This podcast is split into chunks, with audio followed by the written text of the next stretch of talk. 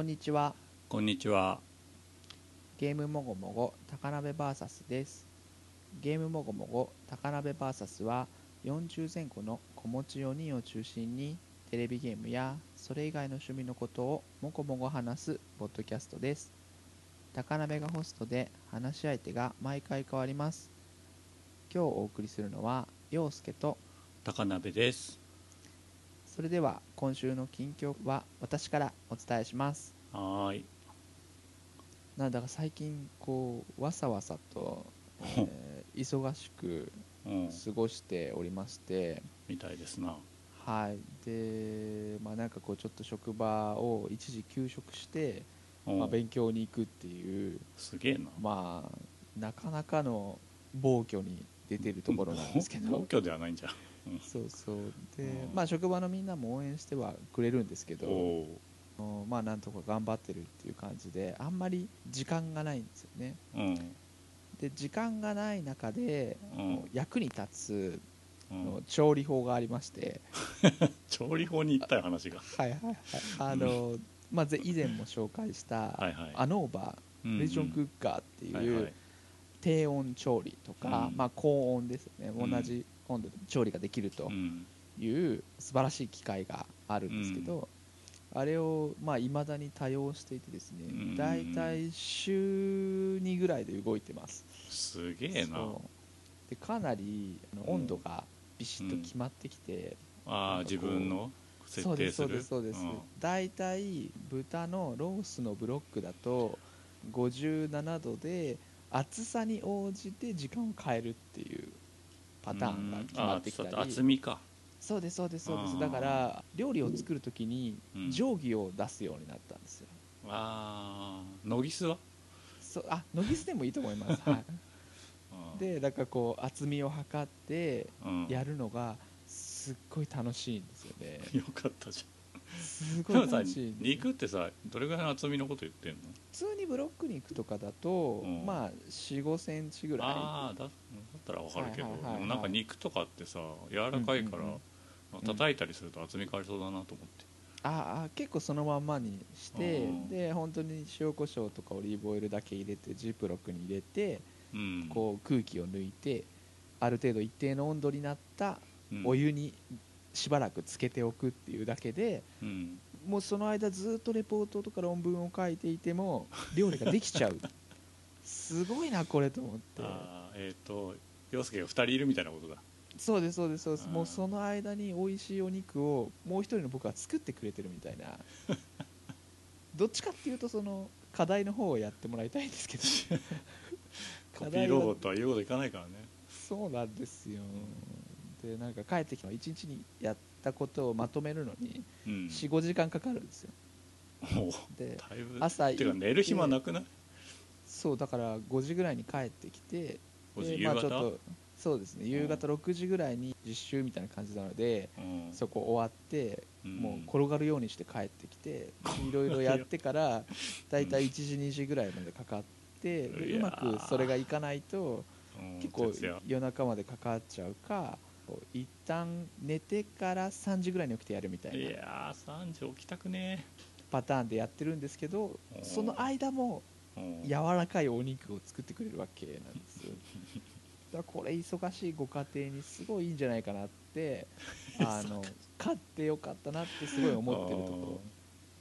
最近はお魚もこううまくできるようになっていてうん。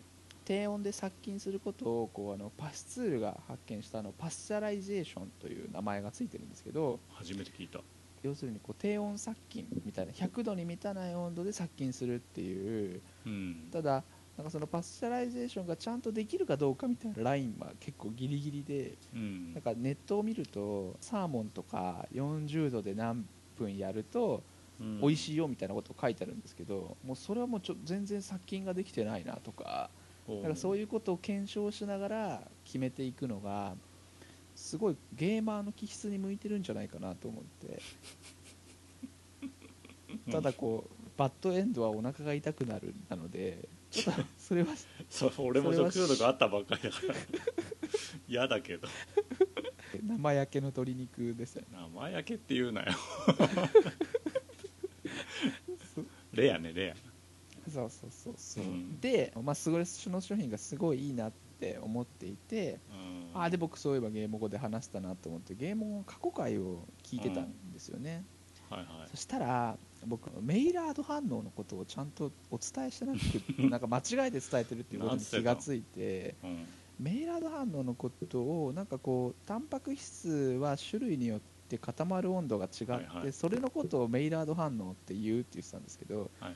メイラード反応はお肉をですね、まあ、鉄板の上で加熱すると茶色く色がついて香りが出てくることをメイラード反応という全で。然違うじゃねえか。タンパク質に2種類あって、うん。固まる温度が違うんだっていうのは合ってるんです。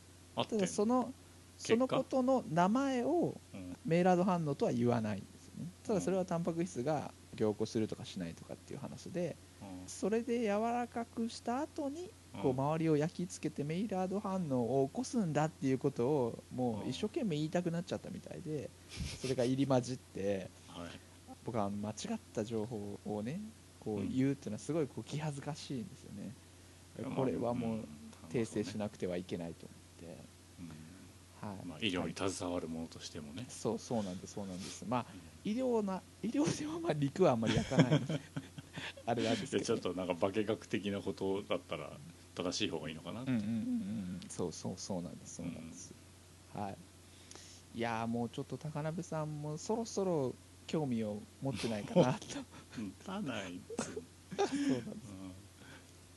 うん。週2で使ってるのね、そうなんですそうなんです。うもうすごいいいんですよ鶏胸肉とかもやたらしっとり仕上がっちゃって。ん今俺鳥って聞いただけでちょっとゾクってなるからね。ここあの2週間ぐらい。あれですよ鶏肉はとカンピロバクターっていうあのものがよよくついてるんですけどカンピロバクターしばらく経ってから高熱と,、えー、とうん。下痢と嘔吐とするオートはなかったけどね。熱はあったね。ああそうそう。であの子は60度でちゃんと死んでいくので。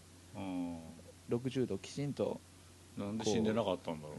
あーやっぱり焼きすぎると肉硬くなるんで高級なところほどすごく慎重に焼きますよねきっとね。うん。なんか鳥なんか危ないに決まってんだからそのレアなんか出さなきゃいいのにね。うーん。そうそうそう。だからもう最近はもう普通に焼き鳥とか作ろうと思っても串に刺した肉をうん。低温調理である程度火入れして殺菌した後に表面だけ焼き付けたりするので炙りみたいな。そうですそうですそうです。うん。カンピロさんは全滅全滅させた後に。そんな可愛く言っても仲良くできないけどね。そうそうそうそう。なんかやっぱりこう安全と美味しさとみたいなことを考えるとうん。こう非常に理にかなっていてうん。だからいろいろ僕も調べるのが楽しくなってきちゃってよくステーキとかうん。焼く時に、あのうん。表面を焼いて肉汁を閉じ込めるみたいなことを言ったりするんですけど、どうやらあれもなんかエビデンスがないらしくてですね。ああこれもだったんだと思って。そういえばああやって肉焼いた後でも肉汁ってどんどん出てくるよなって思ったりしてうん。なるほどって思う思うことが結構あったり。そういうのさどう訂正していくんだろうねあお母さんから受け継がれるものとかもさ怪しいものいっぱいあるわけじゃんか。ーはいはいありますあります。最近だと話題になったのはあのひじきひじきは鉄分が多いって言ってたら実は調理する時に鉄の鍋とかを使ってたからそれが映っただけでひじき自体には鉄分ありませんでしたっていうさ。あーうんうんうんだから肝臓悪い人はひじきとかやめといた方がいいよって最近まで書いてあったんだけど今関係ないってことだね、うんうんうんうんうんうんそうなんですよね。そうやって大々的に俺にも伝わるぐらい言ってくれたらいいけどさ、うんうんうんうん。ね、なかなか伝わってこないよね。そうなんですよね、ん。だから正しいところにアクセスしようと思えばできるんだけど調べないもんね、あ合ってると思ってたらね。うんうんうん。そうそうそうなんですよ。でそれもちょっとした料理サイトとかには平気でやっぱりこう表面を焼いて肉汁を閉じ込めるって書いてあるのでうあるいはその新しい論文の方が間違ってるのかなって思ったりするぐらいんそういうのもあるよね。そう非常にこう一般的なことだとされてる部分もあったりしてうん。リテラシーとかって言うとなんか簡単な話なのかもしれないですけどなんかそういうのとはまたちょっと違ってうん。自分が興味のないことを正しく受け取るっていうのは非常に難しいなってうん。興味を持つとより思うような気はしますね。うん。うん、まあちょっとあの引き続きあのお肉を料理し続けると思うんですけどあの え終わってくの話？いやいやあのとと僕はちょっとあのそのメイラード反応の訂正をしたかったなっていうのがうんあるのとはい。あとあの寝てる間にもうん。あのできるし、うん。まあ、あるいは寝ないで論文を書いていてもうん。料理ができるっていうあの素晴らしいアイテムなのでうん。皆さんもぜひ一緒にこう数字のアップダウンで結果が違うっていうのを こ僕はあの子供とこれを話してたんですけどもうすごいこれがいいんだっつったらあ夏休みの自由研究これにしようかなって言ってて。あいいね。それはいいね。元取れるね。でうん。卵を一度おきにどんな風な形状になるかみたいなことをちょっ形とやってみよう。か状なんだ。温泉卵で、えーっとどれぐらまいの硬さになるかみたいな、あ逆半熟みたいなのあるよね。うんうんうんうん。温度によってはね。はいはいはいはい君だけ硬いみたいなね。うん。そうそう。67度ぐらいとかな。67度っつったかな。これまたちょっといい加減なこと言うとあれなんですけどうん。好みの温度があるんですよ。ほで自分の好みを探るっていうのはもう自分しかわからないわけじゃないですか。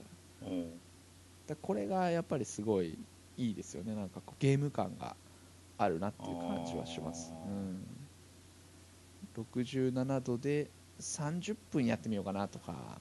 うん30分まあまあ長いね。沸騰してるわけじゃないのでうん。やっぱりある程度逆に時間がかかったりするんですよね。ううん。そういうのパッと頭がいくから賢いね。ん。ん？え自由研究やろうとかって。使おうとかああうんうんうんまあなんかでも検索するといっぱい同じようなことやってる人がいるんですよね。究極の温泉卵は何度だみたいいいじゃん別にそんな関係ないよ、なうんうんうん。自分でやろうと思って結果出すことの方が絶対残っていくと積み重なっていくと思うけどね、はいはいはいはい、はい、調べることより。うん、最初は肉でやりたいって言ったんですけどいや肉は温度ちょっとひ低すぎるとちょっと困るし。ああそっか。そうそうそう。時間もかかるから卵にしましょうっほていう話になったんですけど。うん。いやー楽しいですね。なんかその数字と感覚と結果とみたいなものがうん。形になってなんか結びついていく感じはやっぱりこうすごいいいなと思うんですよ、うん、なるほどね。ゲーム作ってても数字ちょっとずついじってしめしめってなったりするのと同じああそうかもしれないですね。ううんんやっぱりなみたいな。うんうん。分かってたけどね、うん。最初からみたいな。そうそう。なんかうん。やっぱり最初の感覚が合ってたりね。そうなんかそういうことっていうのがなんかすごいこうなるほどなって思ったりしますし。うん。うんうんそうそうそう探っていく時はなんか数字を倍にしたり半分にしたりして変えていかないと分かんないから、はいはいはいはいはいはい。そうやって詰めていくんですけど、うんうんうんうん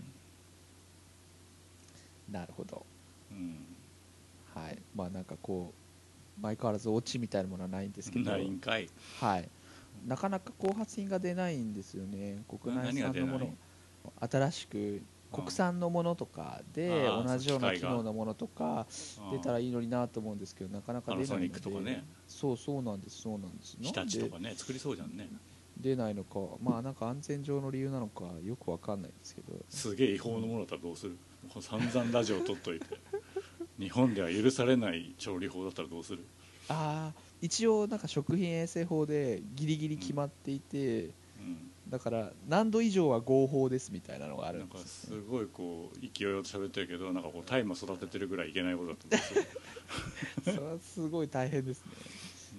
うん、証拠残ってるからね、そうですね、あーでもなんか海外のサーバーだから大丈夫。う んよくわかんない嘘くさい。だって捕まったじゃんこの間。なんか無修正路動画配信のやつ。捕まったじゃん、そうですね。うん、まあいいや。いやいはい。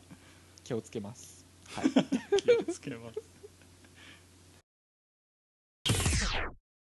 今日ははい7月21日なんですけども、はい。はい何の日かと言いますとはい。スイッチで「スプラトゥーン2」が発売された日と。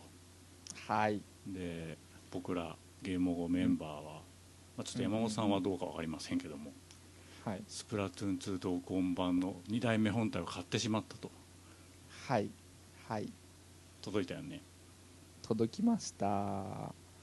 なんか僕と陽介はあのアマゾンで、うん。あの予約開始の時に慌ててポチった感じであのちょっと抱き合わせっぽいやつ、はいはいはいはい。なんかケースとフィルム頼んでないのについてくるみたいな。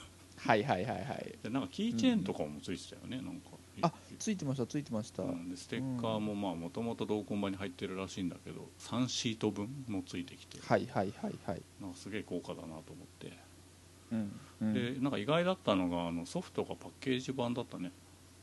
そうそう。ダウンロード版かと思いました。スプラトゥーンなんか消したり外したりすることないんだからダウンロード版でいいかと思ったんだけどあれは本体容量を意識してそうしてくれたんかね、あー結構容量大きいんですかね。わかんないけどね。なんかネットワークのゲームだからなんか本体自体はあんま入ってなさそうな気もしなくもないんだけどね。うんうんうんちょっと何ギガなのかわかんないや。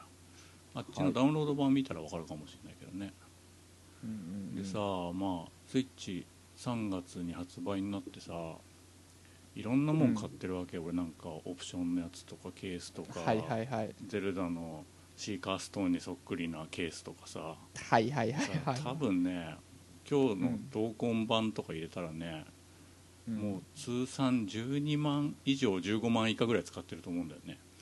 はいはいダはいはい。ウンロードソフトとかめっちゃ上がってるし。うんうんうん。で、まあ、2代目の運用をどうするかっていうことで今日いろいろ試行錯誤してたんでその話をしようと思ってるんですけど、はいまあ、はい。まずはスプラトゥーン対戦用の2代目のモニターってことだよね。うんうんうんうん。でそれの他に、まあ、それだけだとちょっともったいないから、まあ、にいつか2代目買うことを見越して、まあ、アームズとか、マリオカート8デラックスとかぷよぷよテトリスとかはいつでも差し替えられるようにカードで買ってあるんだよね。なうので俺がなんか出張とかお出かけした時でもその対戦ゲームだけだったら家でできるよっていううんうんうんうん友達とか来てもね。はいはいはいはい。でそれ以外もなんか体験版が結構いろいろあったじゃん。うんうんうんうん。で落としておいてあげようと思ったの、はいはいはい。そしたらなんかねその任天堂の e ショップうん。に入るには、任天堂アカウントに紐づいた ID が必要だってなって、はいはい。本当だったらその子供のアカウントとセーブデータを移したいじゃないですか。はいはいはいはい。だけど、まあ、そもそもその仕組みがまだないっていうのとあと、うん。ストア自体にそもそも13歳以上じゃないと入れないと。いう両方のできない理由があって、でどうしようかなと思ってとりあえずね一旦うん俺のメインのアカウントを2台目にも入れてみたんだよね、そしたら2台で同時にオンラインできたんだよね。へえ。なんだよとか思って。でそしたうん。らストア履歴みたいなのも見れてスプラトゥーン2昨日買った履歴とかが出てたわけ。だけどなんか再ダウンロードができなかったんだよね。へえ。よく見たらそのアカウントに紐付けた本体、要するに1台目の本体にしかダウンロードできないよってなってて、まあ、多分その紐付けを切ったらうん。ダウンロード自体はできるかもしれないんだけどその後元に戻せるのがちょっと怖かったんでそれは試してない、うんうんうんうんうんうんうん。で仕方なく新しいアカウントを作ったんだよね、はいはいはい。で1台目がひらがな高鍋だったから高鍋2とかって考えたんだけど、2ってダサいなと思ってうんうんうんカタカナで高鍋にしようと思って。だかはいらはいはいはい。2人でプレイすると高鍋ひらがなとカタカナ高鍋がいるみたいな。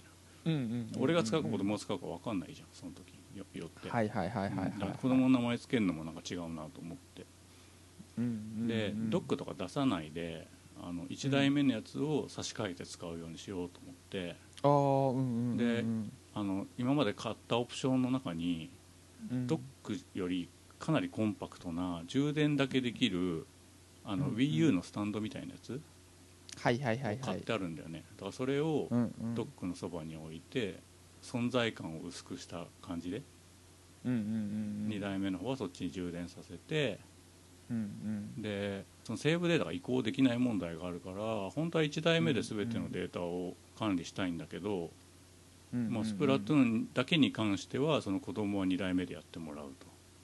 うんうんうんでこの間のあの近眼問題があるから、はいはいはい。あのドックに差し替えてテレビでや,、やるっていうルールにしたんだよね、うんうんうん。ででもそのジョイコンを抜いたりするのがちょっと面倒くせえなと思ってプロコンを使わせたかったの、はいはいはいはい。そしたらその2台目に紐付けるやり方が分かんなくて繋がんなかったんだよね、うん。でネットで調べたらその USB とプロコンとドックをつなぐと今刺さってる本体を認識するって書いてあったからはいはいはい。あこれ便利じゃんと思ってその USB にドックと,、えー、とプロコンを差しっぱにしとけば本体をカシャカシャ入れ替えるたびに勝手に切り替えられると思ってそういう運用にしたんだよね。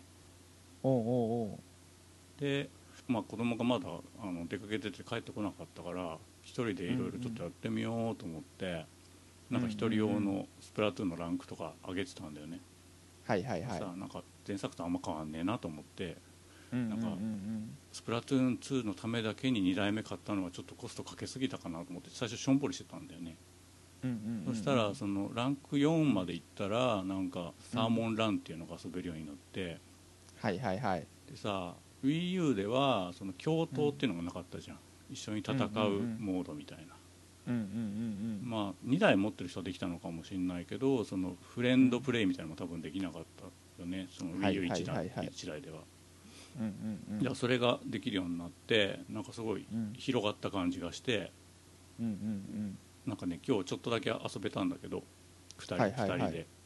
うんうんうん。なんかやっぱ共闘いいなと思った。うんうんうんでヒーローモードあるじゃん。その一人用でストーリー進めていくみたいな、はいはいはいはいはいあれもね子供はね2人でやりたかったみたい。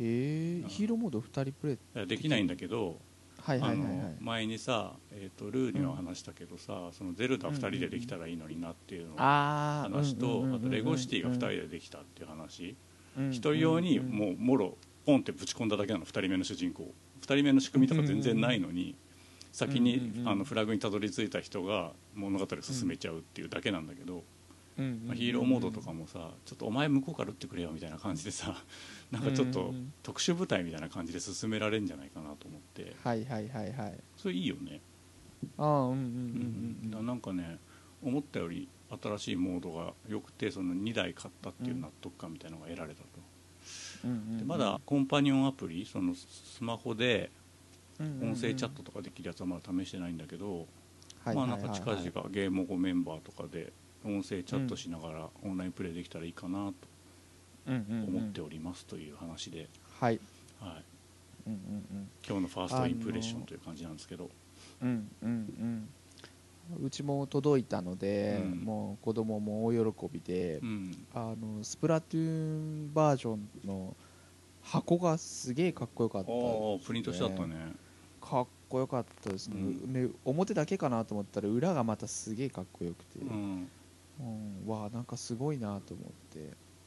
で、うん。ルーさんのインスタがすごかったですね。なんかああ。2台だバシッと並んで、うん親戚のやつだもんねいやすごいなこれと思って。迫力満点だなと思ってニヤニヤしながら見てましたけど、うん。コントローラーの色が本当に綺麗であの子供すごい喜んでましたね。うん。うん。あの色合いすごい綺麗です、ね、超売り切れてるもんね。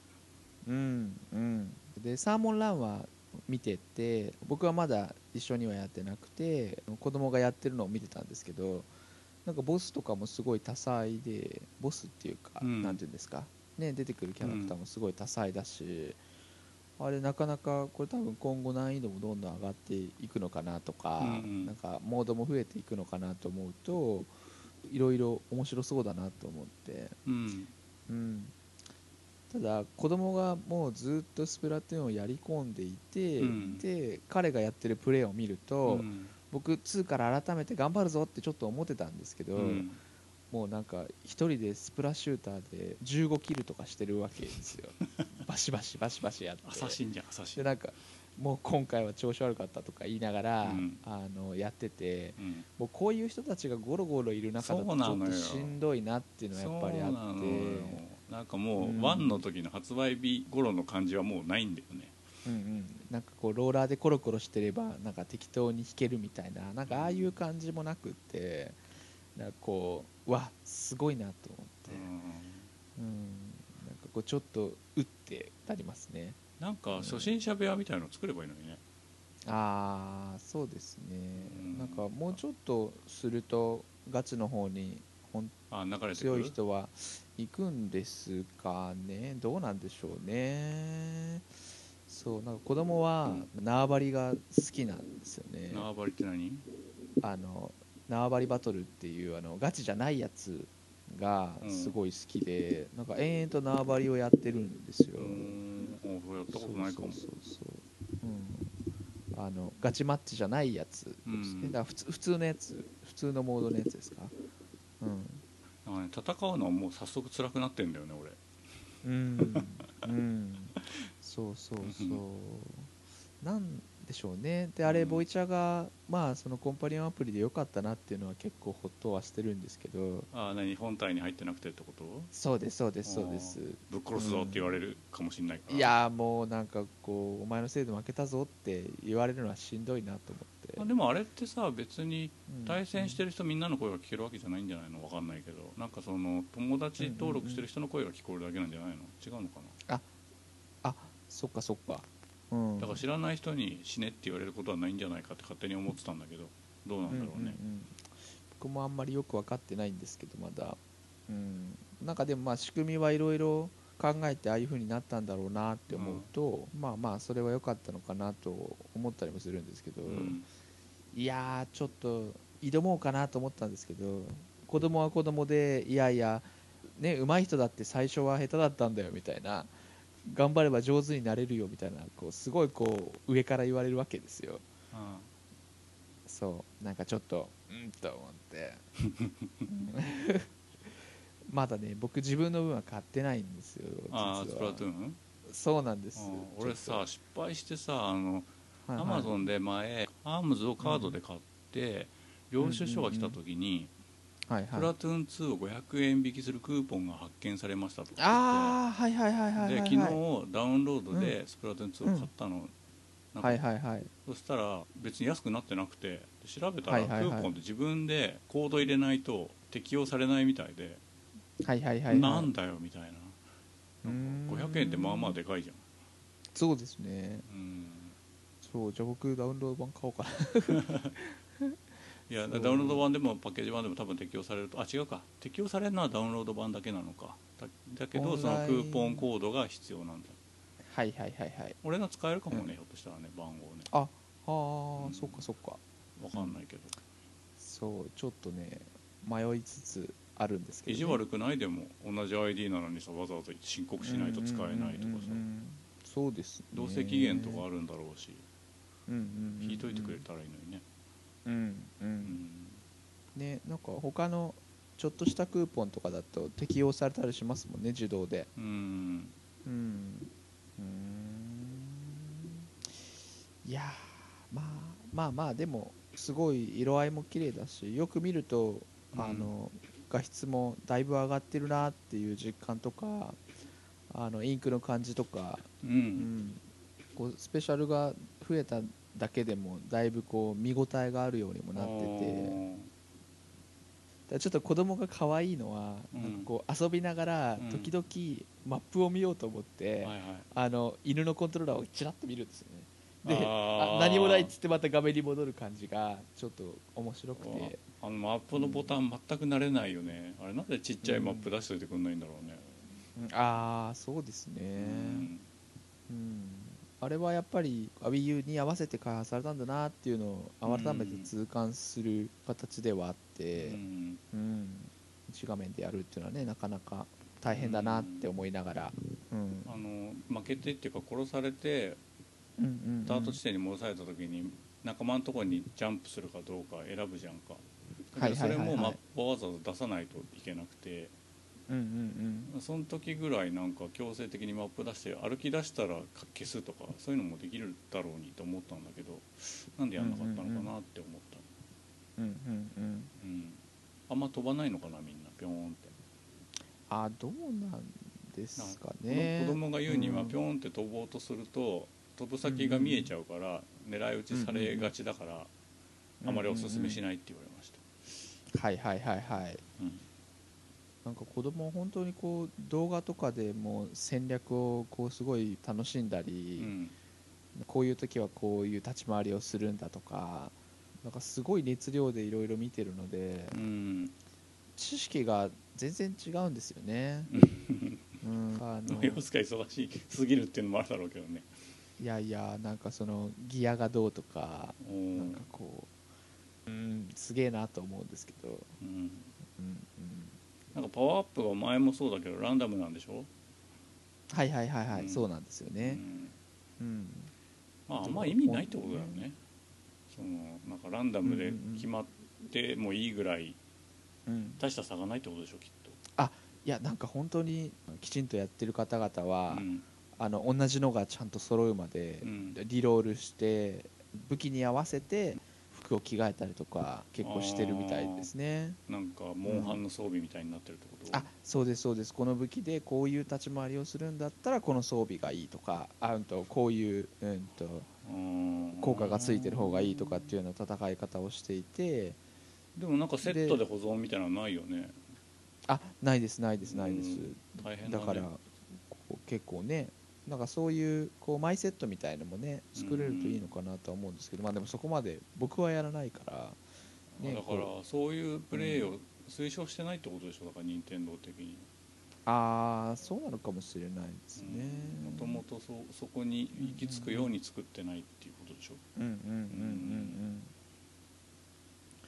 そうね不親切でそうなってるわけじゃないでしょきっとああ、うんそうですね。うんだからまあなんかこう気軽に楽しんでほしいんだけど、うんまあ、ゴリゴリやる人はまあゴリゴリやってください手ねっていう間かけてやってくれよって話なんでしょうね。うんうんうんうん。うんえー容量5.5ギガですって。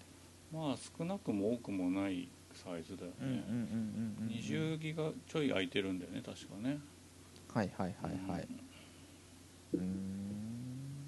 なるほど。色どうだった？コントローラーの色コントラーの色すごい可愛いですよね。なんか思ったより濃くなかった？あーそうですね。でもこのいわゆるスプラトゥーンのインクの色とはちょっと違う感じですよね、うん、もうちょっとこうサイドが高いっていうんですか？なんて言うんでしょう。うんうんうんうん。蛍光色のプラスチックのものとかってすぐ退色したりするからああ濃いめになってることでなんかち違うといいなと思ってるけどね印刷物とかでも蛍光色のものってすぐ色が抜けるじゃん、ああはいはいはいはい。うん。あれ色抜けたらちょっとそうですね、うん、あんまりですよね。うん、焼けた感じになっちゃったらダッサいよね。うんうんうんううん。んやっぱり買おうかな。なんかヒーローモードいやヒーローモードちょっとこう前回はヒーローモードもちゃんとできなかったので。えにひ2つ目を買わないっていうつもりでいたの？いやいやいつ買おうかなと思ってたんですけど、その実習が落ち着いたところで買おうああかそういう意味か。もう取っとこう今ってことか。買っちゃおうかと思ったんですけど、結局買うんだから今買った方がいいですよね。まあうんパッケージは値段上がり下がりするんだけどダウンロードはか、うんうんうんほぼ変わんないからね、そうなんですよね、うん。5.5ギガだったら全然いいな。うん、あれうん。あのルーがすごいよ。あのこの間のプライムセールではいはい。256ギガのたっけえカード2枚買ったって言ってたからね。ほ4万いくらかかったって言ってたよ。うわすごい。すげえスイッチもう1台買えるじゃない。そうそう言ったんだけど。俺2台目は全然マイクロ SD なんか挿すつもりなくてさ、まあ、カードで買ってるっていうのもあるけど、うんうんうん。うん。いやーいいなでもやっぱ新しいゲーム機はいいですね。なんか頑張っててよかったって思っていろんなこと、うん。はあ、新しいゲーム機が届いた。よかったよかったと思って、まあでもなんかね2台目買って一応据え置き機じゃん。据え置き機はいはいはいを続けて2台現役のまま買ったことはなくて、はいはいはいはい。まあ、ゲームキューブの時はあの泥棒に2回取られたっていうのはあるからそれはちょっとカウントしてないんですけど。はいはいはい。まあでもそんなにその容積としてないからはいなんか威圧感みたいなのはなくていいなって思って、はいまあ、ドック2台置くとちょっとまた感じ違うのかもしれないけどね、だから今日セッティングしててさ嫁とか帰ってきたらどうしようと思ってヒヤヒヤしてたんだけど 割と自然な感じに 置けて。うん。えーあれなんかちょっと色が違くないみたい一応2台そのまま見えてたんだけどなあ見えてる。うん。でうん「あれ？2台ある?」とかっつって。うん「あれ？あれ?」とかって2回言われて。うんうんう。んああいやあのスプラトゥーン2 2人でやりたいじゃん？みたいな。そしたら「ふーん」って言われて。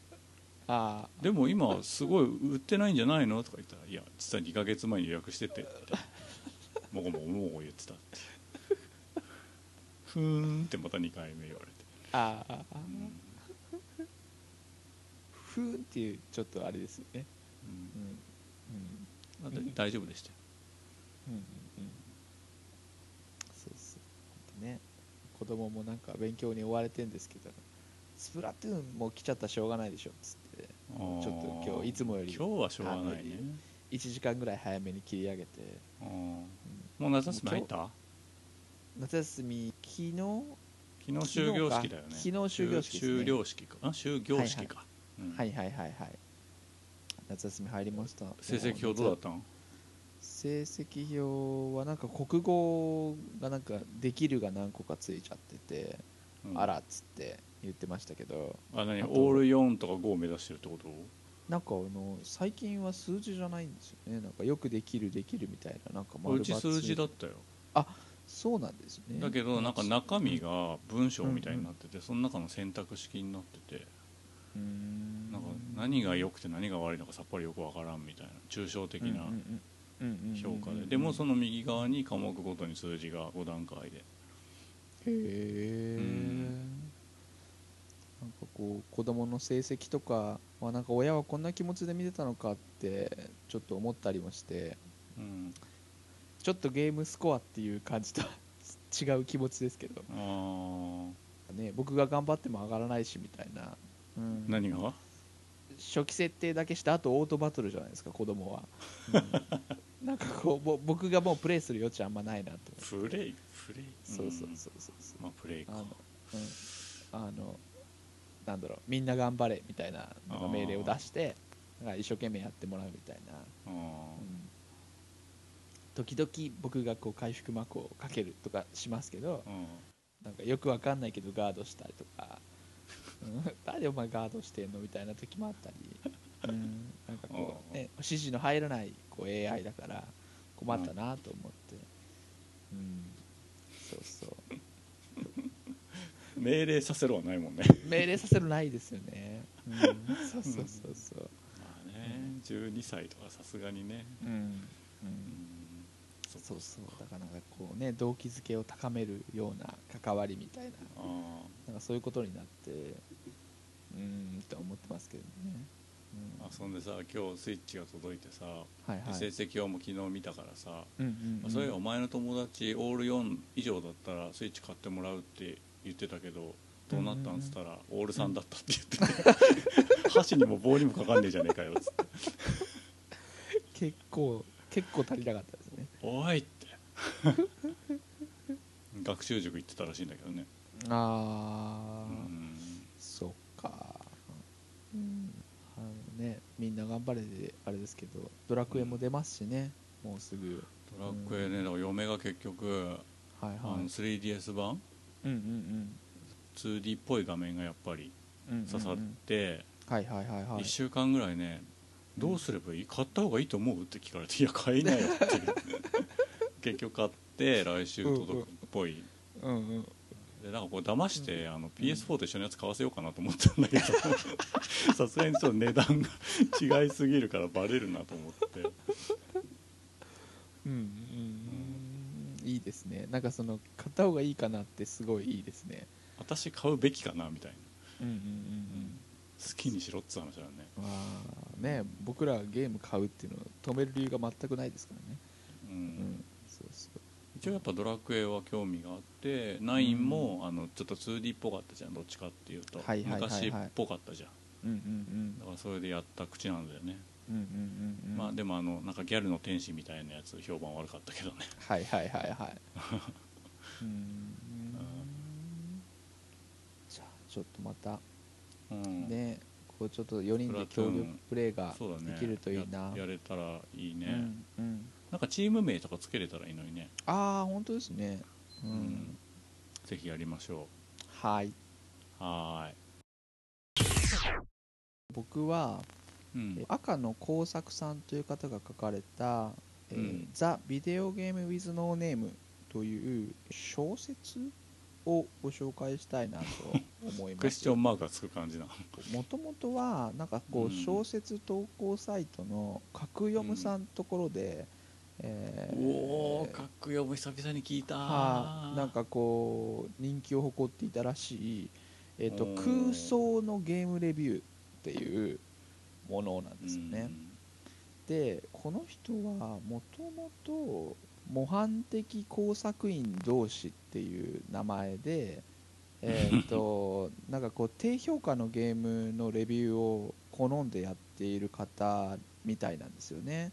ああ普段からそういうのをやってたんだ。そうですそうです。赤の工作さんで模範的工作員同士さんもまあだまあと同じ人物なんですけどなんかこう、うんこういうあまり世の中には知られてないあまり面白くないゲームがあるんだみたいなのをこうレビューをして、うん。でもこういうところにこう愛があるみたいななんかこうその ユニークな切り口からうん。やってる方なんですけどうん。この方がこう設定が何重かになっていてうん。例えばうんその小説の第4回のところでは1115年の5月2日に、えー書かれたこのレビューなんですよっていう話なんですけどこのうん。うん。1115年の5月に書かれたうん。レビューが50年前のゲームをうん。評価しますみたいな形になってるんです、えーつまり、うん。えー、と今から100年後の人が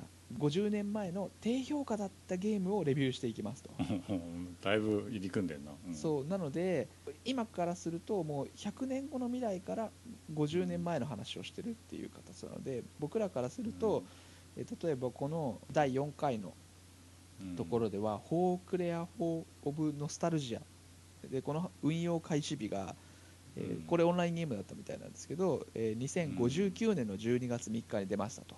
うんで、えー、と運用元はポテンヒットっていう会社でねみたいな。ポテンヒット、うん。そうそうそう。で「The video game with no name」っていうサイトで第4回にやっていて、あのうん。ブラウザソーシャルゲームのノスタルジアゲームっていうのの紹介をしていますみたいな感じでこうなんかうん何重かに入り組んでるんですけど、そのレビューの中でもいや2015年ぐらいまあ100年前にはこういう話題もあったんですけどいやうん。もうその50年後にはこうなって今やそんなこう100年経った今はそんなのも昔で今はもうこんな風になってますしみたいな。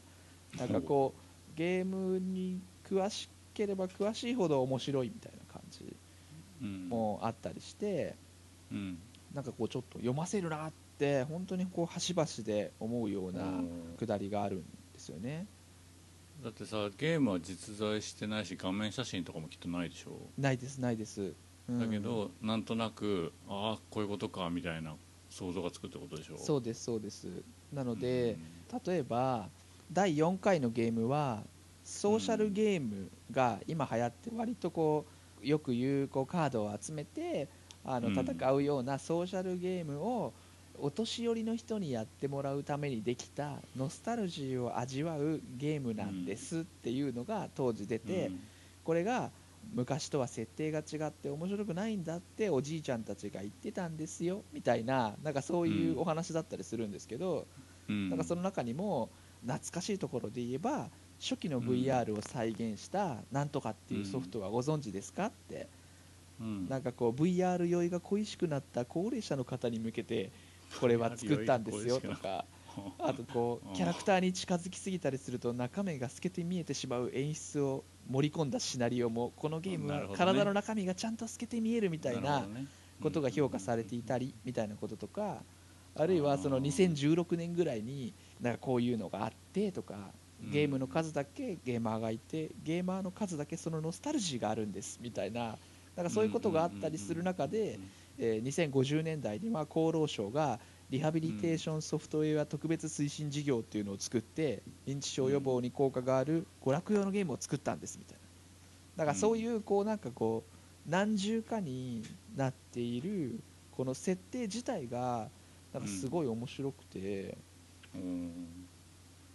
架空と言いつつも、うんうんうん。だから現代でも通用するあるあるになってるってことでしょ、あそうですそうですそうです。だから、うん。まあこんな風になってるだろうなっていう予測の中もあるしあとはこう、過去のゲームもレビューするっていう形式から、今の起こってることがポポツポツと入ってるんですよね、でそれがなんかすごいこう味わい深くて、うんあとは技術が進歩してもあこういうのってきっと変わらないんだろうなっていうふうに思ったりするような描写みたいなのがすごい優れていて、なのでこれは例えばお年寄りのためのリハビリテーションのソフトなんだっていうのですごいこう盛り上がったんだけど、うん。遊ばされてるなんていうのはすごい辛いんだと、うん。この年になってなんか勉強するみたいな遊びたくないゲームをあ遊ばされるなんていうのは辛いと、うん。若い介護士にリハビリテーションソフトを勧められて苦しみながらゲームを遊んでるなんていう話描写があるんですよね、うん。それは辛いなって なんかきっとなんか近い未来そのゲーミフィケーションみたいなものがリハビリに導入されるっていうのはもしかするとあるかもしれないんですけどこううん。僕らゲーバーはそれ楽しいかっていうと、うん。いや絶対楽しくないんじゃないかってちょっと不安になったりして、うん。うん、でなんかこうそういうこう未来感みたいなものを結構感じたりするんですよね。うん。なんかこうそんなことみたいなのでこう VR の話であるとかあるいは自分と、自分のデータを頭のデータを抜き取ってあの、お友達になってくれるソフトができていやでもこれは結局怖い。いろんなルートで結果、うん。あの低評価になったんですよ、みたいなお話とか,、えなんかそういうのがいっぱいあってですね、えーっとうん。第21回と、まあ、なんかあと合間に雑記があったりするんですけど、ーなかなか時間もないので1個のレビューずつ読むんですよね。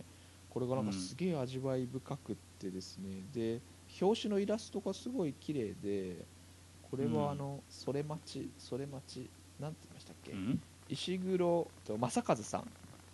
うん。それでも街は回っているの人が絵を描いていたりして、あはいはい。あ絵はあるんだ。そあの、えっと表紙っていうか、ううん。ん。だからなんかそれもすごい綺麗でなんか色合いも素敵なんですよね。ううんん、これあのゲームが好きだったら少し出だしのサンプルだけでも読んでいただくと面白いんじゃないかなって思ったりしていて、うんうんうんゲームを題材の本ってそんなにたくさんないもんね。ああそうですね。なんかもうこの設定がちだなっていうのはちょっと思いますけどね、うん、設定がちっていうか俺らには刺さるけど、うんうんうん誰向けなんだろうっていうのはちょっとあるけどね。ーそうか。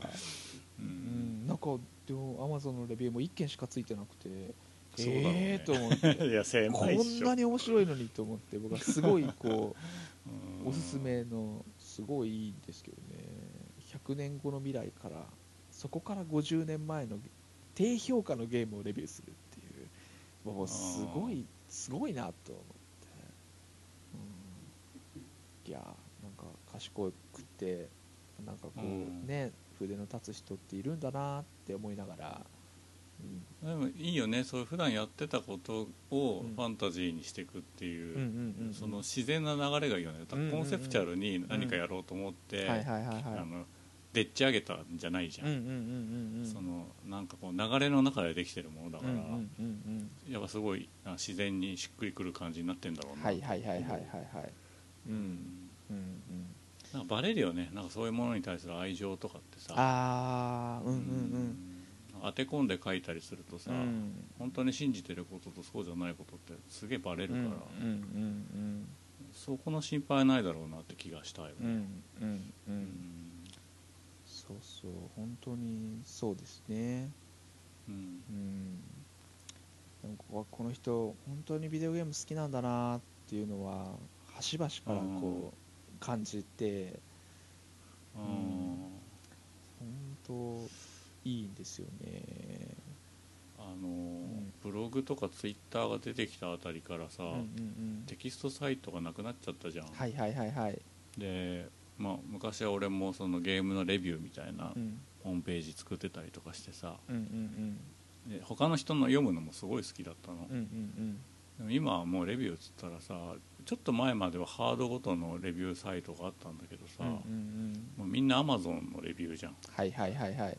それがなんかすげえつまんなくてね。うんうんううん。んそのなんかやっぱサービスを受けてる人のレビューになっちゃうんだよね、ああうんうんうんうんうん。時々そのなんかポエムみたいなこと書いてくれる人がいるんだけど、うんうん。それはそれでちょっと狙いすぎてる感じもあって、はいはいはいはいはいはい。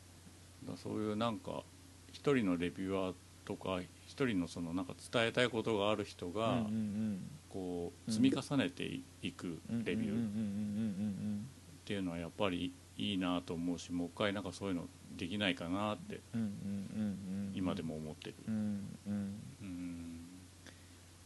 なんかゲームレビューを結構書いてるブログさんとかねちょいちょいあったりして、こっそり RSS に入れてこの人の感じ方すげえ好きだなと思う人何人か入れたりして見てますけど、こうなかなかこううまくたどり着けなまあでも昔に比べると簡単になったんでしょうか。わかる。うん。いやなんかね職業レビュアーみたいな人が何人かいるんだけどね、うん。うん俺その人たちどれも嫌いでね、うん。あのなんか NG ワードとかに入れちゃったりするんだよねつい。あのリツイートとかで流れてくるから うんうんうんうん。もう本当あなたの意見聞きたくないんだごめんああうんうんうんうん 自分の体験をどうやって伝えるんだとか感じたことをどうやって伝えるんだっていうことで波長があったりする人、うん、でああいやなんかね、うん。あれだと思う、うん。そのなんかもっとねパーソナルなものだったんだよね昔レビューって、はいはいはいはい。だけど今はそのツイッターとかで流れたり共有していくことが主軸にあるから、うんうんうん、多分ね書いてある言葉が違うんだよね。ああ、うんうんうんうんうんうんなんかもっと日記みたいなやつ読みたかったっていう、ああ、みんなが読んでも分かるみたいなことじゃなくて、うん、もうちょっとねなんか正しいこと書きたがったりするじゃん。はいはいはいはいはい、い、それがすごい嫌で。うん、うん。そうか。本当に思ってんのかなそんなことって、うんうんうん、なんかそれを通じて、うん、なんかちょっと自慢したかったりするような気持ちはないのかなって、うんうん、ちょっと疑ってしまうような。うんうんうんうん。うんうん要するにな自分よりも大きい言葉使ってないかなとかそういうこと？はいはいはいはいはいはい。うん。かもっと正直に普通に書いたらいいのにって思う、うん。そういう文章が今すごくなくて、うんうんなんかううまいこと言ってやろうみたいなのがすごい世に溢れてるから、ああううんんうんうん。うまいこと言ってやろう。そうですね。うん。うん。だからその普段からレビューを書いてる人がうんレビューをモチーフにした小説を書くっていう流れはうん美しいなって改めて思ったんだよね。う。ううんうん。確かに確かに。うん。うん。うんまあちょっと話は変わるようで変わらないようでっていう感じですけど別にそんなに嫌な人じゃないし個人的に付き合いもあった人なんですけどこう、うん。ゲームのことを書くとすごい口汚くなる人がいわかる。てわかる。あのすごいわかる。うん。あと何なんでしょうね。例えばですけどこれはあの特定の政治思想がどうとかっていうじゃないですけどあの首相を呼び捨てにしたりするような感じであんなのはクソゲーだとかいうような急にこうボキャブラリーが貧困になる感じが。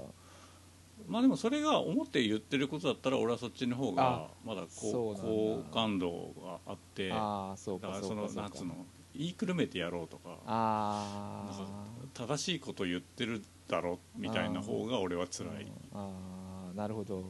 そうか。本当に嫌いだと思って嫌いだとかうんクソだなと思ってクソだって言ってる方の方がまだああなるほどね。なるほどな それから難しいなうん。僕なんかこうすごいこうそんな風に言わなくていいのにって思っちゃうんですよね。だからこういう人が増えたから感情のままに書く人が減ってきたんでしょうかね、ああどうなんだろうね、うん。分かんないけどひょっとしたら鍵付きアカウントの中にそういうのがいっぱい隠れてるのかもしれないけどね。なんかそう一方で。もそれは見れないから分かんないもん。ねそうですね。そうですねうんうんまあ流れてこないですよね、そんなにこう共感を得られないから流れてこないっていうのは。そう。うん。そうそう苦手なんですよね。あれうんあれすごい苦手なんですよ。あここうね個人的にお会いするとすごいいい人なのにって思うんですけどうんなんか。え それ遠回しに俺のことじゃない？いやいや違います違います。すごいトリッキーなこ すごい被被害的ですね。うん。そうそう。ななんかね。でもその批判する本当自分に少し酔ってるみたいな感じすらう僕は逆に感じて本当に変えてほしいと思うんだったらそういうやり方じゃないよねって僕は思ったりもするし、うん、まあそれが正しいかどうかわかんないですけど、うん。うん。うん、なんかまあ言い方言い方の話なのかな、それは何？現実にも会ったことある人なの？うん、あある人でもなんかすごい苦手わわややこしいよね。わすごいなって思って、うん、そうそうそう。なんかあのインスタがさ去年後半ぐらいからかな、うん流行ってきてさ、うん俺も持ってたアカウントにポロポロって投稿したりしてあとフォローしてんの見たりとか、フォローを追加したり削除したりとかしてんだけど知り合いのこと別に知りたくねえなって最近だんだん思ってきて、はいはいはいはい。結構外したんだよね、知り合いを。でなんか流れてきて嬉しいものだけどんどんフォローしようと思ったらもうエロい画像ばっかりになってて なんか俺がインスタ見ると、うん。永遠にグラビアが続くみたいなでもそれでいいやって思って、あの別にインスタってさ意見交換したりしないし、ハートのボタンを押したりとかあとうん。こっそり後で見るためのなんかしおりみたいなのつけたりとか、ぐらいじゃん。だから各 SNS うん。ごとにうん。そこでしか出会わないものに出会うってことに注力した方が気が楽だなって最近は思い始めてしがらみとかはあえて外していく方向でちょっと運用してみようかなってうんうん。うんいろんなことについてまあ Facebook はさすがに無理ですけどうんうんうん。仕事とかいっぱい重なってはいるからね。はい名刺みたいなのに近いから。うんうん。うん。なるほど。Facebook やっぱそういう感じなんですね Facebook はそうねだって洋介だってそんな感じじゃないそうその敬語で。いやいや。敬語で一生懸命記事投稿していく感じじゃん。そう僕だからもう本当に年に何回かしか書き込まないですよね。ううん。んそそうですね。やっぱ悩んでることとか真面目なちょっと重い話題が多いし、うんうんうんまあ、年齢っていうのもあると思うけどね、はいはいはいはい。今みみんなもうちょっとベテランも中盤に差し掛かりみたいなうん感じでさ、うんうんうん。うんどうやって生きていこうかとかなんか親が死んだ親戚が死んだとかさ、うんうんうん 子供が生まれたとかさそんなんばっかりだけどさ。もともとでもインターネットってそうだったよねと思って、そのホームページをうん。HTML で書いて FFTP とかでアップうんしてた頃から、うん。その関心がある人そこでしか会えない人うんによりつながっていくためうん。いろんなサービスが増えていく、まあそういう意味ではここのポッドキャストなのかまあちょっとこのインターネットラジオなのかっていうのはあれですけどこの場が、うん。まあ、僕はその高鍋さんとお話がしたくて、あのゲームにまつわる気持ちの話をなんかこうほ放り投げたり受け取ったりすることが楽しくってなんかそれはすごい僕の中では自分の言葉と感情が一致していることがお多いって自分では思っていて、うん。そういう場がちゃんと空気として残ってでそれが楽しいなって思う人がこうん。う遠くから来てアクセスして何分聞いてくれたんだっていうことにはすごい価値があって、ああそれはすげえ思ってる、うん。なんかそれはなんかその昔のインターネットの文化みたいなものの、えー、とちょっとだけその流れの一部をまだまだ維持してるところなのかなと思ったりもして。ああ結構意識的に今回そうしてるかもしれないうんうんうんうんねでフォロワーが一人もいない人がわざわざアカウント作ってさ、うんうんうん。ゲームを登録してくれたりするじゃん、うんうんうんうん。それってなんか昔のさ、うん。うんうんなんかリンク貼りましたみたいなさ、なんかそういうのに近くてさ、うんうんなんかやっぱ顔がちょっと半分見えてる感じのコミュニケーションっていうのがいいなと思って、まあポッドキャストこれからなんかアップルが手こ入れしていくからもうちょっと便利になるかもしれないけど、現状のポッドキャストはすごい足りない機能とかあの、穴がいっぱいあって、そういう意味では今ミックスクラウド居心地良いんだよね、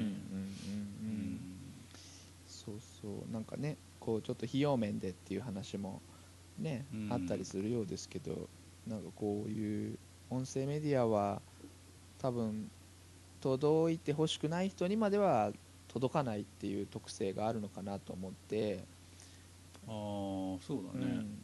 文字起こしするにも手間かかうんうるしね、ん、なんかその1時間あって45分ぐらいの話は本当に聞きたい人しか聞いてないと思うんですよね。うん。頭の5分はともかくなんかそういうこと自体にこう価値があるような気はして、ううん。まあ聞き流してる可能性はあるけらどね、結構ねうんまあでもそれはそれでいいよね、そうそうそう。なんかきっと僕本当に年取ってもなんか聞いてニヤニヤできるんだろうなって思ったり、うん、しますよ、うん。うんうん、自分がやってるラジオも子供が6歳から始めてなんつって幼稚園だったんだなんていう話ちょっと聞くだけでとか、ああそうだよね、うん、なんかちょっとこうへえって思いますしうん、うなんかちょっと優しい気持ちになったり、うん、そうそうそう。なんかアーカイブって大事だなって思ったりもするので、うん。なんかそのいろんなその時間の軸が動く中で趣味のゲームの話があるこの小説を見ると自分がなんか今こういう時間軸の中にいるんだなっていうことも意識できたりあるいは僕もなんかこうこういうのを空想して書いてみたいなとか思ったり、あー VR ってどんな風に進化していくのかなとか、ううんんなんかこのねあの MR とか VR とかありますけどあ人工知能どうなるんだろうなとか、なんかこううん。そういうことにちょっと思いを馳せられるのでなんかすごいやっぱテキストだっていうことのメリットもすごいあって、ううんんなんかぜひぜひちらっとでも見ていただきたいなと思う。なんか久しぶりにバシッと刺さってなんかちょっとゆっくりゆっくり読んでる感じですね、うん。何ページぐらいあるの？えっ、とねすごいページ数多いです、え紙で売ってんの、ーえーと紙版と Kindle 版があってあ Kindle もあんだ。じゃあ買いやすい、えー、と紙の方の長さ689ページ、お長え。長いけど読みやすいんだろうね、きっとね。で一個一個のは本当にレビュー形式なのであのうん1個レビュー読んで今日は寝ようみたいな感じで、すごくねゲーム愛が溢れていて味わい深いので、うん。うん。ちょっとなんかこうねメンバーが集まる日があって100年後のうん。ゲームレビューみたいななんかちょっとこう、うん。ね、我々もちょっと真似してやってみたいなと思うような、ああ一回なんか空想会挟む？うん、うんうん。いつか。そうそういいですよね。何回かね。おすすめしたい50年後のゲームいな。いいですね。いいですよね。ううん。ん、そうそうそう。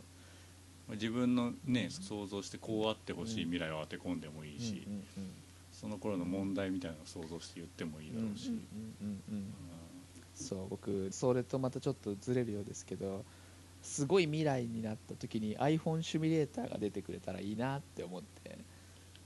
うん。そうそう。シミュレーター？そうそう。うわ iPhone のシミュレーターで iPhone だって思いたいんですよ年取って。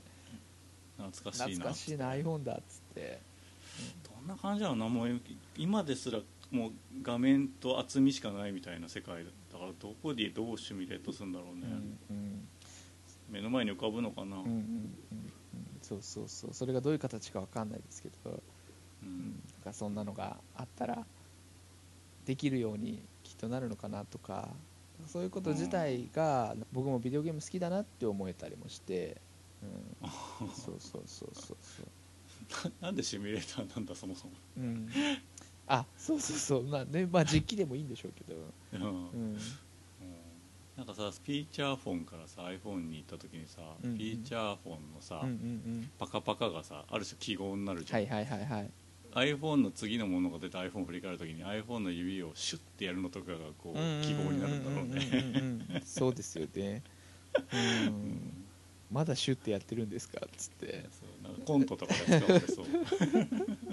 CM とか、はいはいはいはい、うん、うんまあちょっとそんな感じでというところなんですけど、はい。ちょっと興味出たい、はい。よかった、うん。うん、ぜひぜひ。PS4 のうんうん。ニーヤオートマタの話をしようと思っています。はい。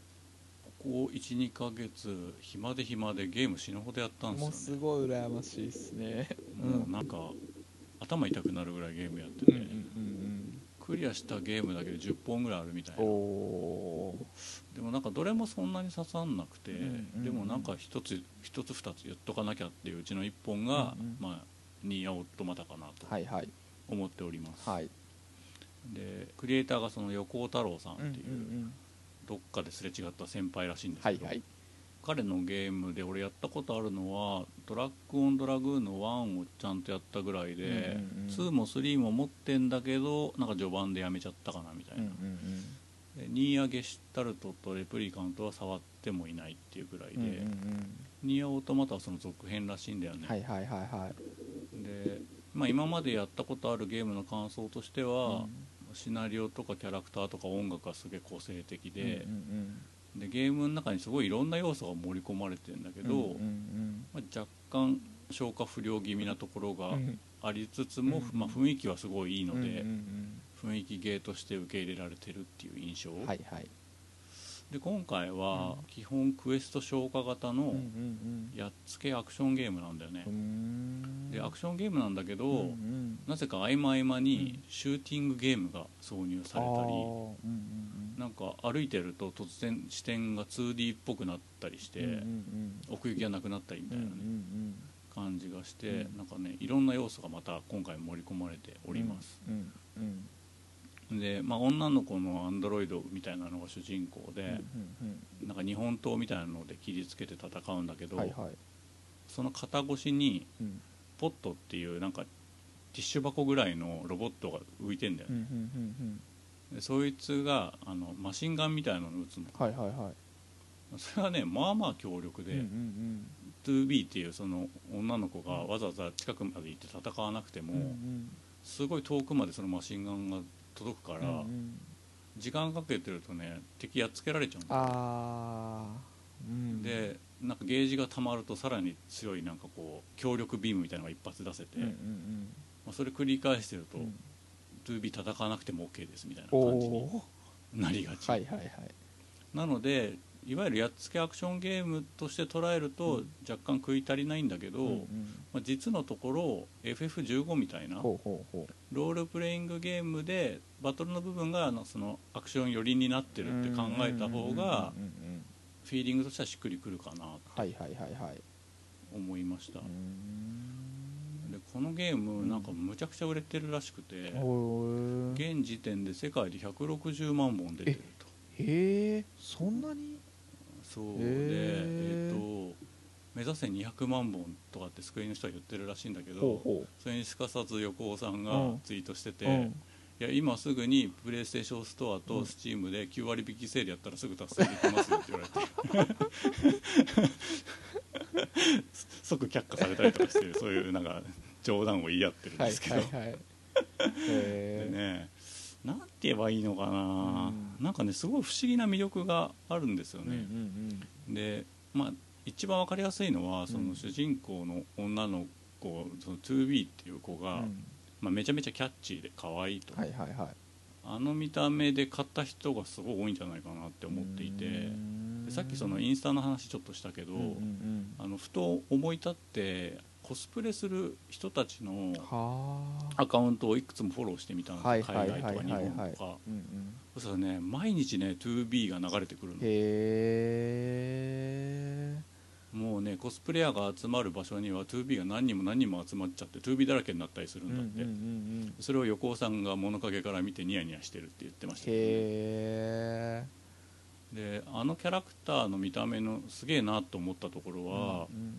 その明らかにカツラ色のシルバーの髪の毛、うんうんあと黒い目隠しみたいなのが特徴的なんだよね、うんうんで目を隠すってことがすごい革命的にいいなと思っていてその何かコスプレをした時うん。に、コスプレをしなくてもだけど、うんうん。人間がどこが似てるかって見るのって目だと思うんで目を隠してしまえば、うん。その標準的な体型いで、うんうんシルバーのそのボブみたいな髪の毛の中にうんうん。髪の毛を収めることができて、うん。まあ、鼻がある程度その西洋人風に見えるうんうん。色白の人であれば、うんうんうんまあ、なんとなく 2B という記号では見えるんだよね、はいはいはいはいはいはい。ものすごいデブとかものすごい痩せたりしてなければ、うんうん。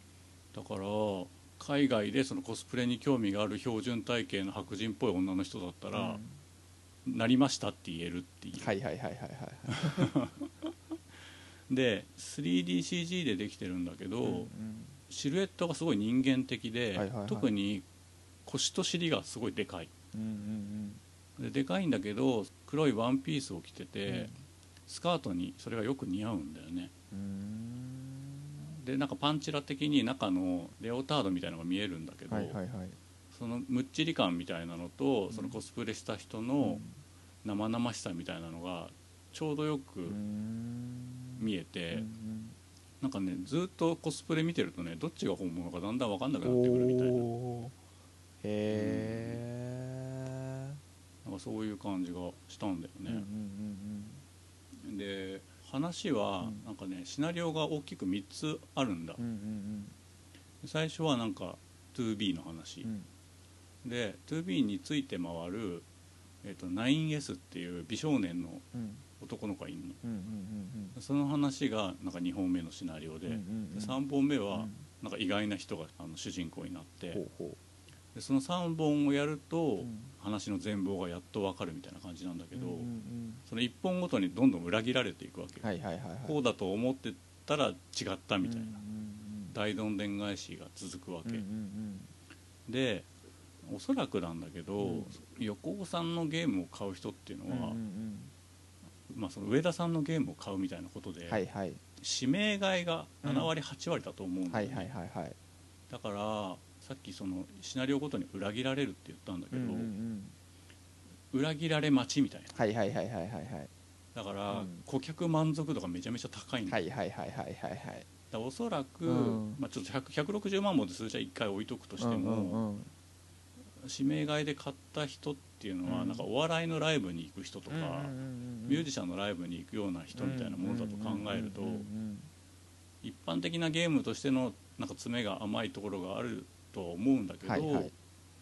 なんかお互いにこう幸せな関係じゃん、演奏したい人がいてうん。それを喜ぶ人がいてお金払うっていう、んで、まあ、その大道芸でもそうだし漫画や映画だったともっとそうだよね、そのその人の漫画だから読みたいとかその人の監督だから見たいとかうんうんうん。だからなんかフリーで食っていく上ですごい非常に羨ましい立ち位置と仕事だなと思いまああなそう。うん。うんうんすでなんかすごいメディアミックスとかもたくさんやっててなんか、まあ、CD とかは当然出るけどうん。うん朗読会があったりとかコンサへーートがあったりとか。そういうところでまたそのゲームの中では明かされなかったうん。保管するような事実はいはいはい。とかがちょっとずつ明かされるんだって、へえだからその食い足りなかった人謎をもっと掘り下げていきたい人とかには、そういうのが刺さりまくるんんなるほど。うん。だから、うんうんまあ、任天堂のゲームとかゲームらしいゲームみたいなことうん。ばっかりに慣れてる人には多少辛い部分もあるのかもしれないんだけど、うん。その作家性とか、うんうんこれに対してすごい答えてビンビン響いてる人がいるっていうことに関して、なんか体験してもらってもいいのかなっていう、うんうんうんうん。なんかそういう一本うんうんな感じがするうんし、うんコスプレってことに俺そんなに前向きでも興味もなかったんだけど、ある世界を共有してそれをまた自分で再生産するみたいなことがううん。そのインスタグラムとかでバンバン流れてくる感じとかも面白かったうんうんで、ん。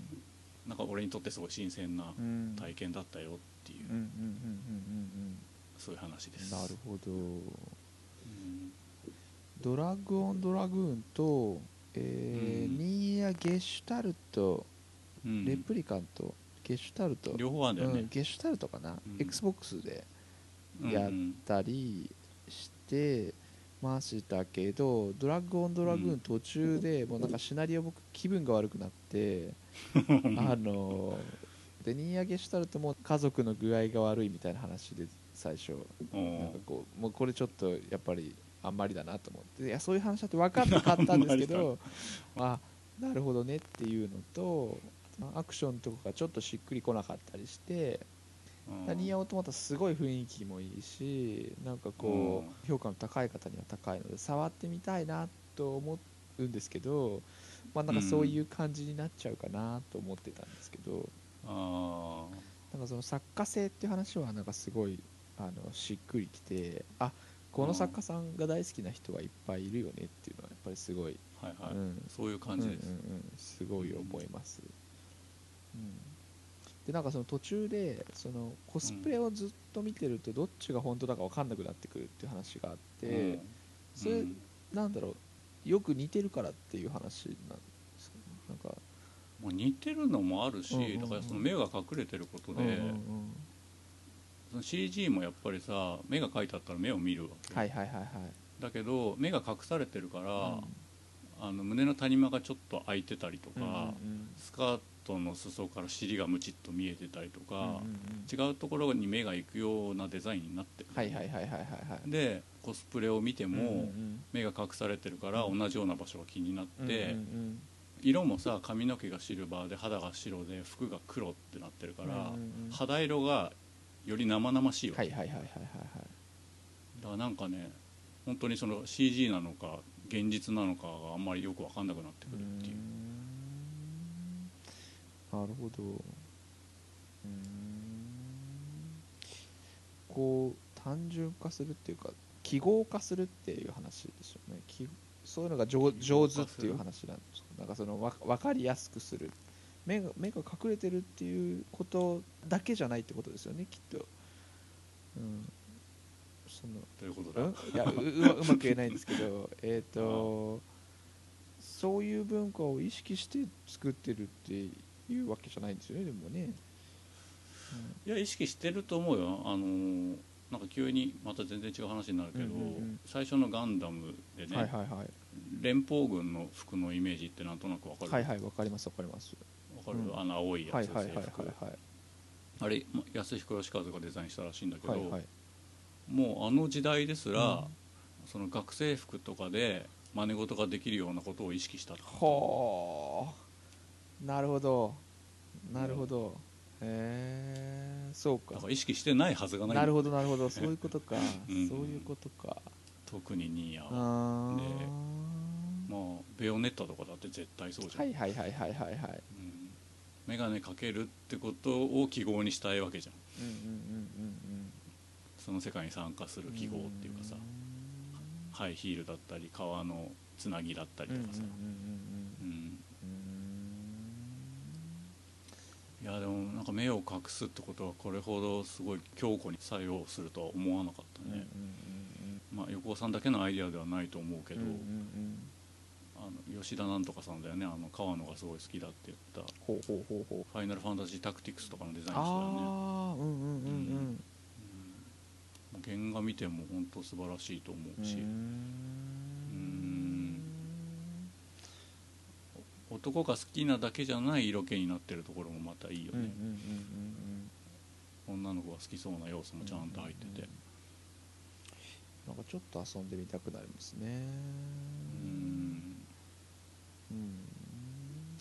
なんかその自分がいいなと思うものを作って、ね、それを支持する人がいて、そうそうそうそう。いいですよねそうだから健全だなと思って、うん。それがしかもさ、うん。100万本以上売れちゃうんだよ、うんまあ、うん。逆に怖がってたけどね、うん。そんなそんな玉じゃないみたいな感じで、うん なんかそんなに伸びそうな感じはしてなかったんですけど。うん。まあなんかやっぱメジャー感があったんじゃん。パッケージとかキャラクターとか含めていろんなその、ん。マグマじゃないけど、うん。水面下でこうふつふつと積み上げてきたものがたまたま頭一つポンって抜けるんフックになるものがあったんだろうね、うん。なるほどな。うん。それが多分、うんキャラクターなんじゃないかなって俺は思ってるけどね、今までのシリーズはどんなもんだったんですかね？あ売売り上げと、はいはい。わかんないでもずっとスクエニだよね。うんうんうん。そんな指名でねそんな一人のディレクターずっとうんうんうん。うんやってもらえるなんてすごいよな、うん。うん。うん。堀井雄二みたいなことじゃん。いや本当ですよね。本当ですよ、うん、この方は他にニーヤが代表作ですけど他には何かあるんでしたっけ？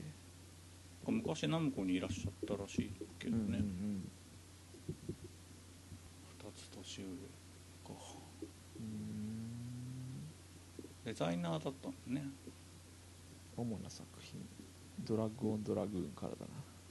うん、うんうんデイモンズスコアっていうのも知らないんだデイモンズスコア僕も知らないですね。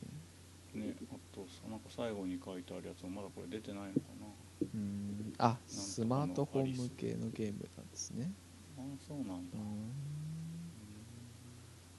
あスマートフォン向けだな。一番下のもそうなんですね。うん。なるほどな。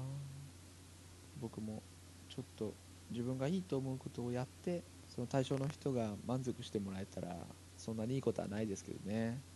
本当だよね。うん。うんそうなれるようにねちょっとずつ積み上げていかなくちゃいけないなっていう話なんでしょうけど。そういう狭く深い関係っていうのは、うんうん結局その大道芸とかと一緒だなと思っていて、うんうんうんあそれだったらもっと見たいやって人を、昨日より多くすることでしか生き残れないわけじゃん、はいはいはいはい。でそれがこの超不景気と言われてる時代にうん。できちゃうっていうのは本当やっぱすごいよね、うんうんうんファンがあるいは1000人確保できれば生活できるような生活がうん。なんかこうねこううん。いいんじゃないかみたいな言説みたいのをこううん。ちょいちょい目にしたりしますけど。1000人って言ってた？1000人っつったかな。多分5万人ぐらいいるんじゃないかあな5万人ぐらいいます、うん。あでもそっか。1人で作るものだったら1000人でも成り立つかもな。ゲームは1人で作れないあからさ。そっかそっか、うん。支える生活が100人ぐらい必要じゃんああそっかそっかそっかそっか。ううんん、うん、そうなるとまあ期間の話もあるでしょうしねう、うん。んそうそう何かね支持者が何人かいて毎月その人たちが少しずつお金払ってくれれば生活できるのになって思うようなことはありますけど、そううんとかうんうん。うん。うん。うん。ねそうね好きなことしてっていうのがねこうキャッチコピーには使われてましたけどねすごい大変そうですしね彼らの生活も僕やっぱあれと同じことはできないなって本当に思いますし、うん。うん。まあできることをね今日一日一生懸命やるしかないんですけど、うん。ちょっとニーヤ興味出てきました。うん、うん。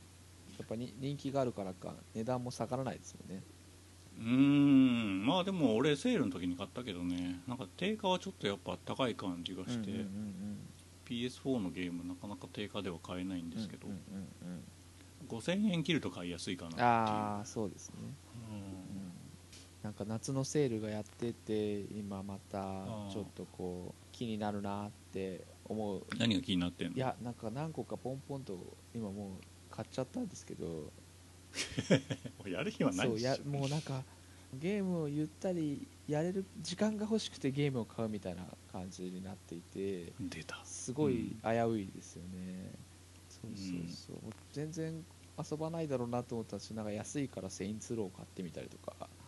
ああ名前だけ聞いたことあるな、スチーム版は持ってるんですけどなんかいや PSO で遊びたいなと思って「セインツロー」買って、うん。おバカな GTA みたいな感じで。あそうそうそうそう。そうあなんかまあまあいいよね。こういうのもっていう感じうんだったり。あとフィンチ家で起きた奇妙なことも、ねはいはい。セールになっていて。ね。うん。あこれちょっと狂気の描写が気になるなと思ってちょっと買ってみたいんですけど、なかなか遊べるかなみたいな気持ちもあったり、うん。うん。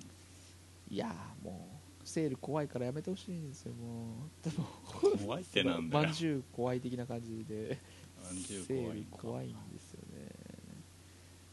またなんか新しく一昨日？昨日かな？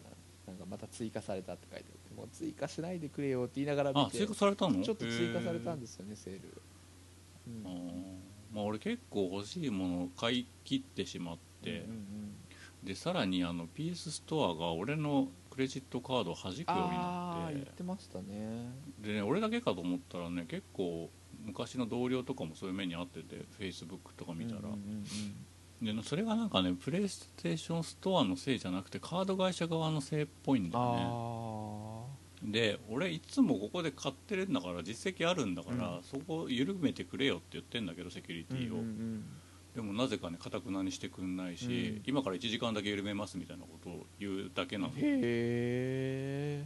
俺が困ってるっつうのっていう、1時間緩められんの？緩められる。へだけど多分その段階を下げるーと、あの他の人悪さする人とかに悪用されたりする可能性が高まるってことなんだろうね、うん。なるほど。で多分ソニーだけじゃなく任天堂もそうなんだけど海外のサーバーなんだよね。あそれがなんかねカード会社的には嫌らしいよ、で俺らとかさ平気で2つ3つ続けて買ったりする、はいはいはいはい。だからね特特にその怪しいカテゴリーに入ってるらしいんだよね。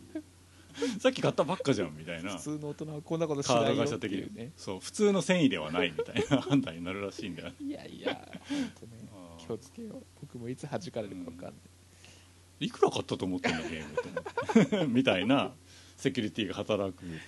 やだなそのもうなんかそんなねちょっとこう、うん、好きにさせてくれようんうん。ね。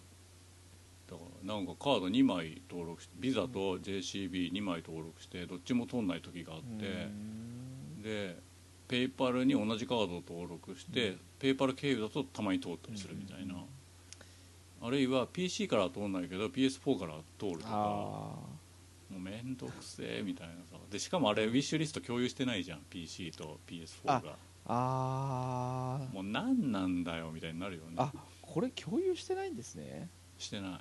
だからか。なんかうん。あんまり意識してなかった意味わかんないよね。何のためのウィッシュリストだかって感じですね。まあ俺は2日に一遍ぐらいウィッシュリスト眺めてあの安売りしてないかなって確認するためのリストですけど、うん。あレズが安くなってる。えいつも安いよね。あと EA とさ、うんうん UBI のソフトはさいつでも安くなるから、はいはい。定価で買っちゃダメだよね。えー、いやーなるほどなうん。だからあれですよ。ゲーム買う前1週間ぐらい前からうん。僕はこのゲームを買うべきかなって聞くっていうね。どっから聞いたな。それをすればいやだからカードに引っかからない。前言ったけど、うん買いたいから買うんじゃなくて、うんうんクリアしたら2本買っていいそいう。うだそうだ。俺今10本ぐらいクリアしたんで20本買っていいんだよね。すごいな。だけど20本買っていいって言われるとするじゃん、うんうんうん20本ないわけ、うんはいはいはいはい。結果的にすごいこう節約になるっていうあ節約今ねあの FF12 とかうんうんいくつか欲しいのあるんだけど、うんはいはいはい。まあ、単純にやる時間ないから買ってないっていう、うんうんうんうん。あと高いっていうのうんもあるよね、みんななんか8000円とか当たり前になってきたじゃん。そうですね。うん。うん。まあ、スプラトゥーンとかは戦略的な価格だからちょっと安いうんうんうん。けどさ、うん。なるほどな。ちょっと、うんクリアクリアするまで買っちゃダメだよ。いやーもうそうすると僕全然買えなくなっちゃうんで。すごい充実感あるよ。そうですよね。クリアした買っていいんだってなるから。モチベーションめっちゃ上がるし。そうですよね。あれが出るからそれまでにクリアしなきゃってはいはいはいはいはいはいうん。自分との約束を守るか守らないかっていうところもありますからね。うん、うん、いやいろいろ作戦を立ててうん。ニーヤオートマタちょっと。また多分ね200万本目指せセールとかやると思う、はいはいはいはい。